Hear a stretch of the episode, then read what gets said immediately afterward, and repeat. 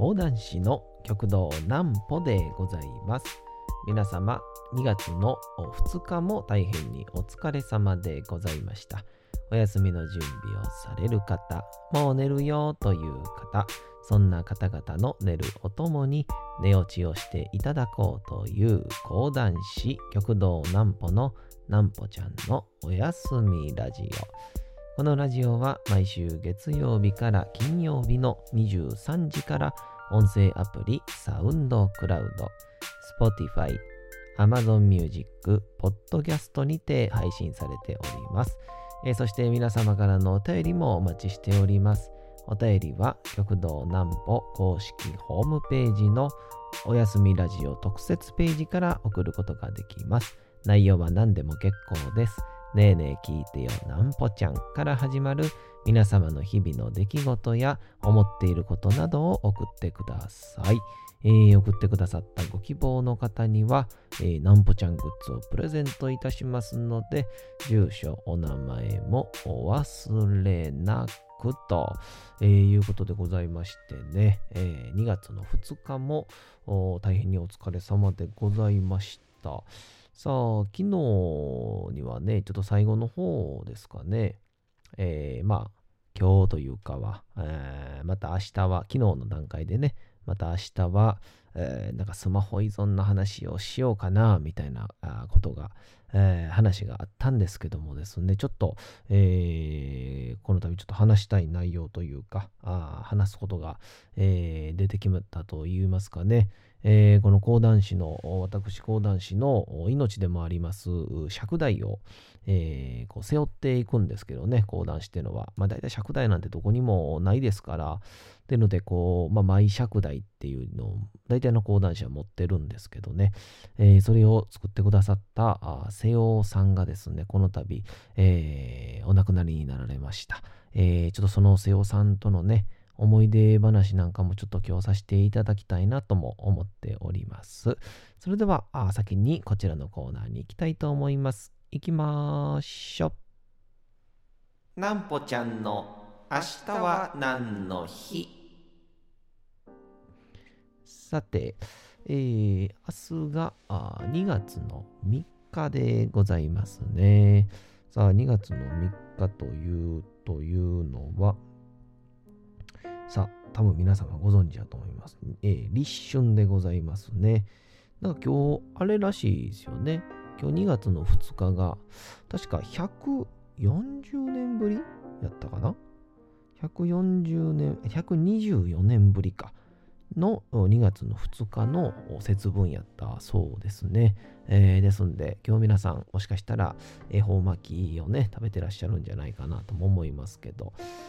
その日の恵方の、その年の恵方を剥いて、巻き寿司を食べると。で、その間にはこう服を漏らさないように、喋らずに食べるという、噛み切らずに食べるというのが、習わしいらしいですけどもね。で、僕もちょっと一人でやろうかなとも思ったんですけどね。一人やったら絶対できるやんっていうので、楽しく、もうそのまま普通に包丁で切って、ゆっくり食べようかなとも思ったりもいたしましたが、そんなこんなで、2月の3日、明日は立春でございます。さあ、季節の変わり目を表す24節気の一つで、定期法にて、太陽光景が315度の時と定義されており、2021年は2月3日が立春に該当すると、冬が終わりを告げ、春の気配が立ち始めることから、立春と呼ばれていますが、特に2000年代からに入ってからは、最も雪の降る月が2月でもあり、まだ寒さが厳しい時期となりつつあります。ちなみに考えとしては、立春から立夏、夏までが春と考えられており、立春から数えて88日目を88夜、立春から春分の間に吹くその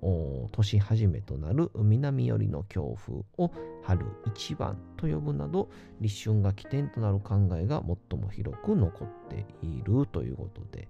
この春一番いいですよね。この春がいよいよ来るぞっていう時に、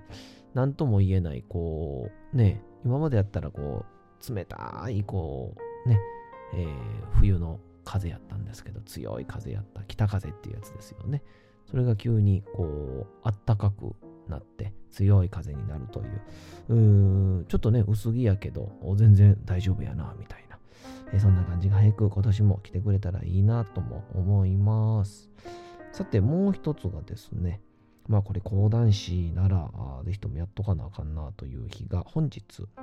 日ですね、2月3日大岡越前南町奉行に就任ということで、大岡越前ですね、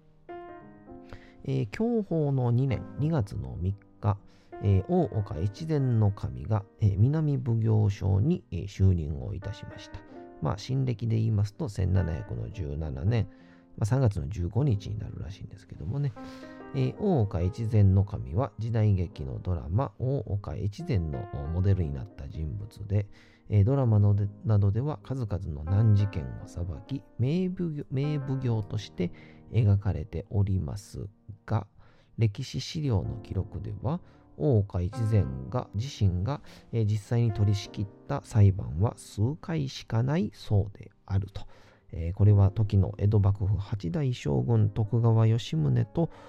享保の改革を進めるにあたり、町奉行だった大岡自身が自らその方法策略を町人たちに懇意に話していたとされることから、人情味あふれる庶民の味方としての印象が残り、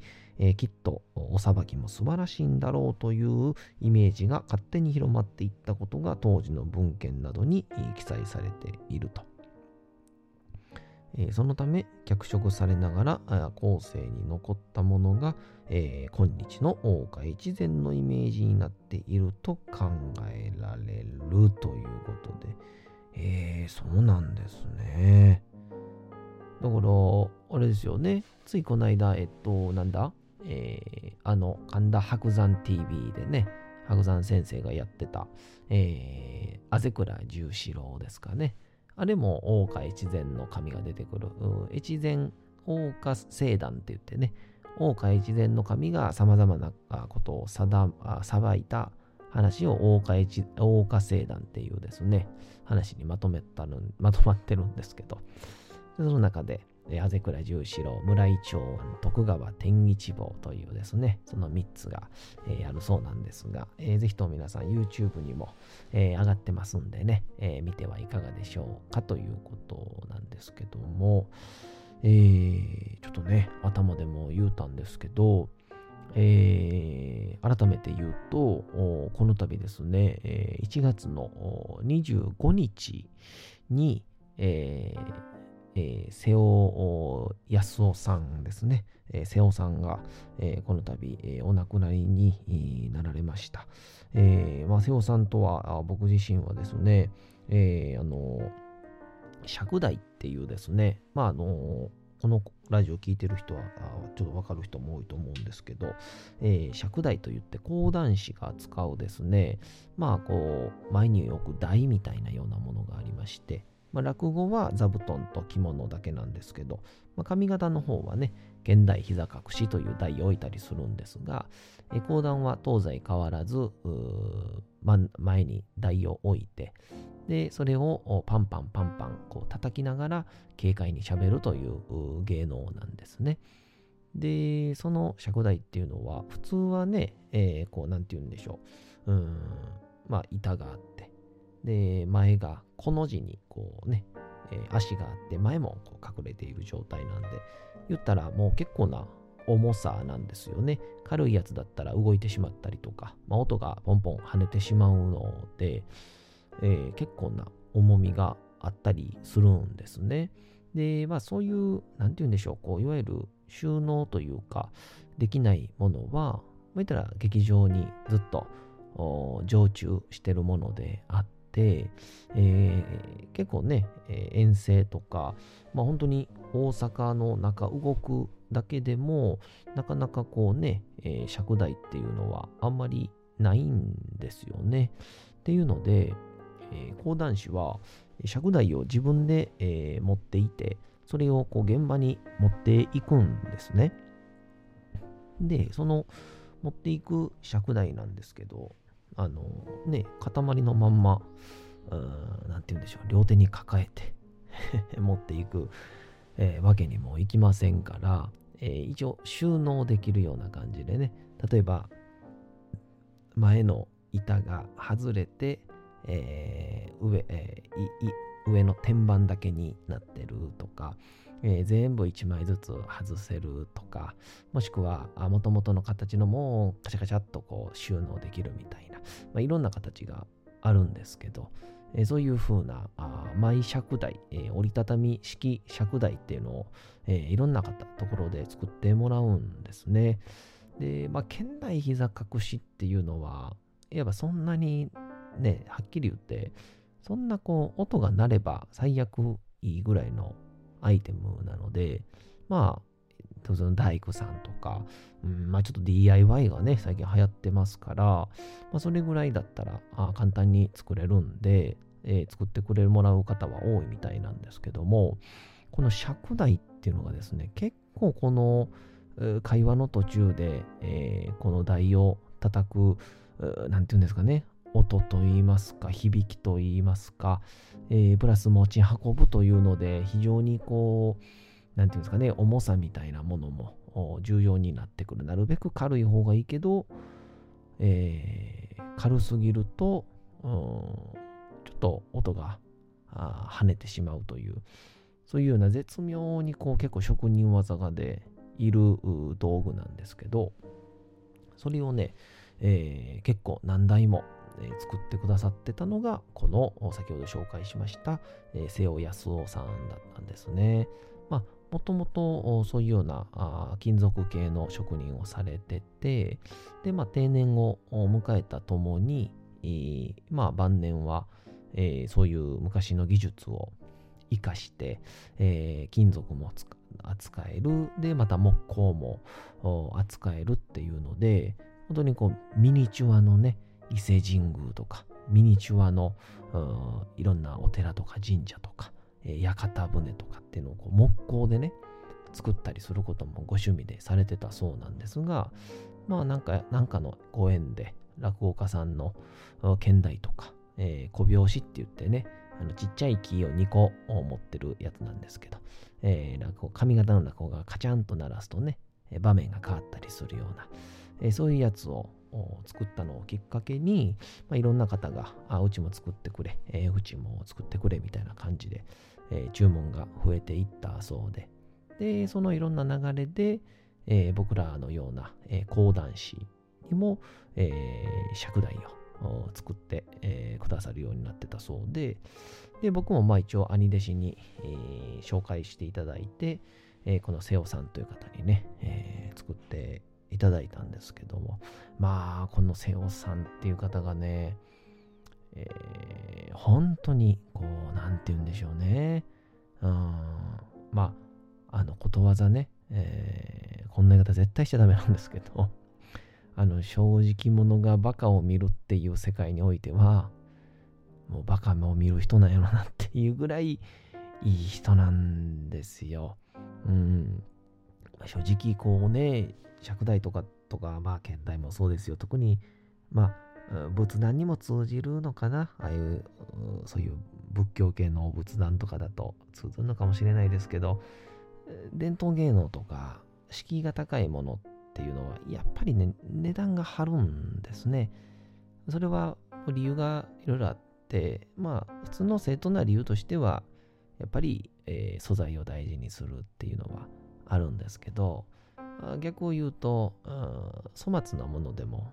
作り手自体が少ないと、作ってくれる人に頼らざるを得なくなるので、したいと、どうしても値段が上がっていくんですよね。っていうので、やっぱり僕らみたいな金のない若手っていうのはなかなか物が買えなかったりするんですが、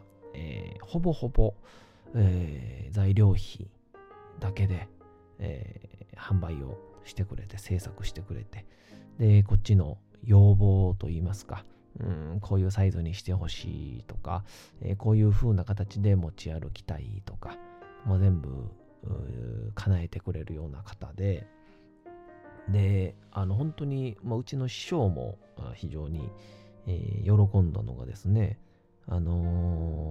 結構剣台膝隠しとかっていう、落語家さんが使うようなやつには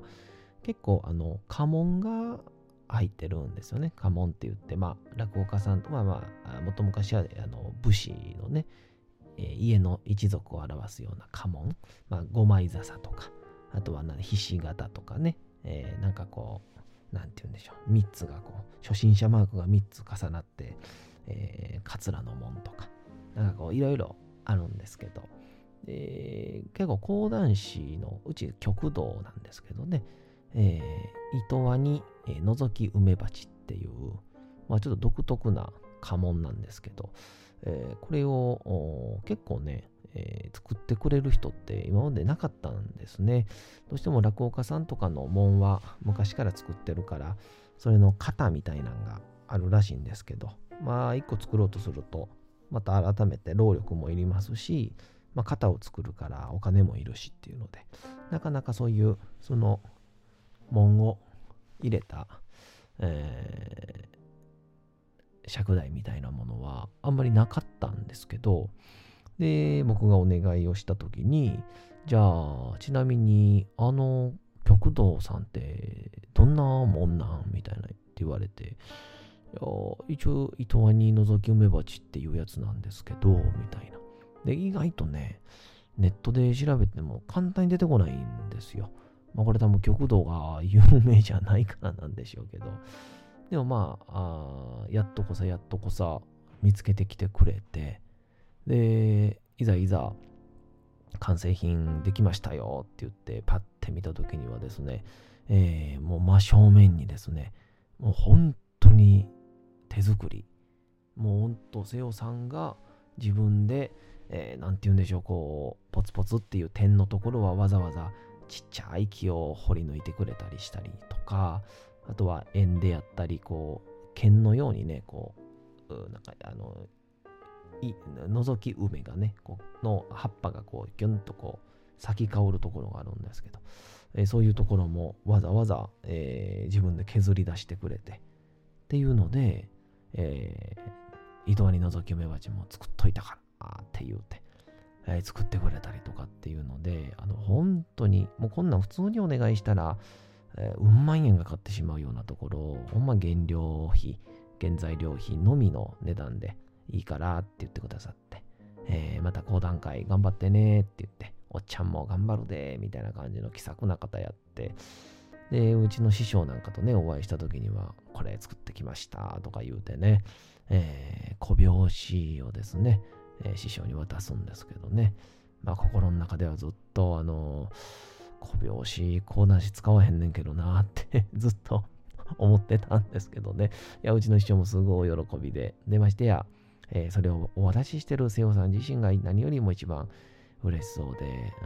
本当に大事にしないとなっていうようなものばっかりで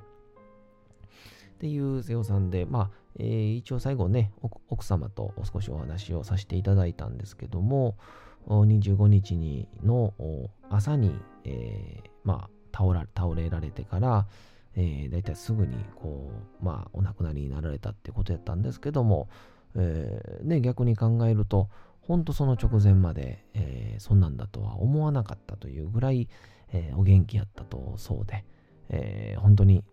最後の最後まで、上方のこの演芸会にですね、道具を作ってくださった、このメタル工房のね、瀬尾さんに、ほんと、このラジオを通してでございますけども、自分の SNS にも書きましたが、改めて、ご冥福をお祈りをいたします。本当に瀬尾さん、本当にありがとうございました。また、瀬尾さん、生まれ変わったらですね、飽きずに、寄席の道具を作っていただけたらと思います。それではお次のコーナーに行きましょう。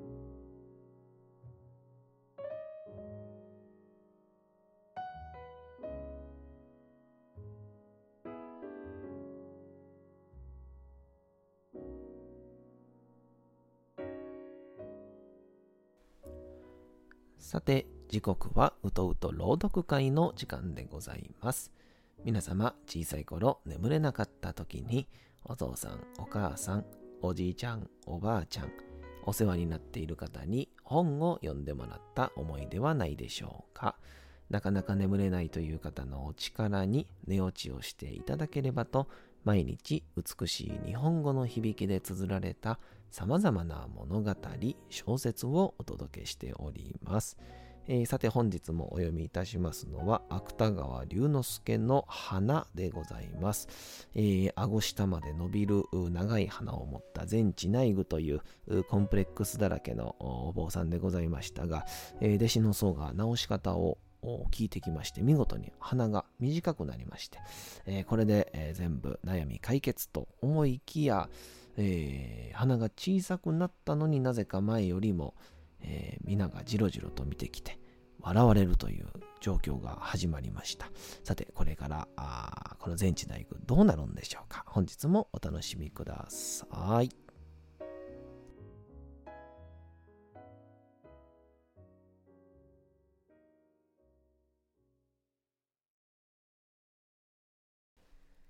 花、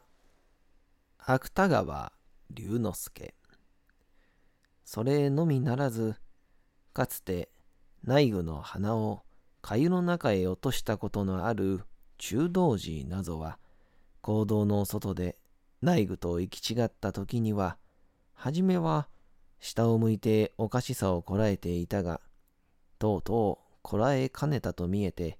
一度にふっと吹き出してしまった。よう言い使った下法師たちが面と向かっている間だけは慎んで聞いていても、内具が後ろさえ向けばすぐにクスクス笑い出したのは一度や二度のことではない。内具ははじめこれを自分の顔が割りがしたせいだと解釈した。しかしどうもこの解釈だけでは十分に説明がつかないようである。もちろん中道寺や下法師が笑う原因はそこにあるのに違いない。けれども同じ笑うにしても、鼻の長かった昔とは笑うのにどことなく様子が違う。見慣れた長い鼻より見慣れない短い鼻の方が滑稽に見えるといえばそれまでであるが、そこにはまだ何かがあるらしい。前にはあのようにつけつけとは笑わなんだて。内具はずしかけた胸紋はやめて、ハゲ頭を傾けながら、時々こうつぶやくことがあった。愛すべき内具はそういう時になると必ずぼんやり傍らにかけた不言の画像を見ながら、鼻の長かった4、5日前のことを思い出して、今は無下に卑しくなり下がれる人の栄えたる昔を忍ぶがごとく塞ぎ込んでしまうのである。内具には遺憾ながらこの問いに答えを与える妙が欠けていた。人間の心には互いに矛盾した2つの感情がある。もちろん誰でも他人の不幸に同情しないものはない。ところがその人がその不幸をどうにかして切り抜けることができると、今度はこっちでなんとなく物足りないような心持ちがする。少し誇張して言えば、もう一度その人を同じ不幸に陥れてみたいような気にさえなる。そうしていつの間にか消極的ではあるが、その敵意をその人に対して抱くようなことになる。さて、本日もお送りしてきましたなんぽちゃんのおやすみラジオ。改めてにはなりますが、このラジオは毎週月曜日から金曜日の23時から、音声アプリサウンドクラウド、Spotify、Amazon Music、Podcast にて配信されております。そして皆様からのお便りをお待ちしております。お便りは旭堂南歩公式ホームページのおやすみラジオ特設ページから送ることができます。内容は何でも結構です。ねえねえ聞いてよなんぽちゃんから始まる皆様の日々の出来事や思っていることなどを送ってください。送ってくださったご希望の方にはなんぽちゃんグッズをプレゼントいたしますので、住所お名前もお忘れなく。おやすみ配信 YouTube ともどもにチャンネル登録をよろしくお願いをいたします。というわけでございましてね、また瀬尾さんが今回ねもういられなくなってしまったので、また尺台を作ってくれる人が現れないと困りますね。どなたかこの瀬尾さんのこの演芸会における大使命をですね、継いでくださる方が現れますよう年頃に記念してございます。というわけでございまして2月の2日も大変にお疲れ様でございました。明日も皆さん街のどこかでともどもに頑張って夜にまたお会いをいたしましょう。なんぽちゃんのおやすみラジオでございました。それではおやすみなさい。すやすやすやー。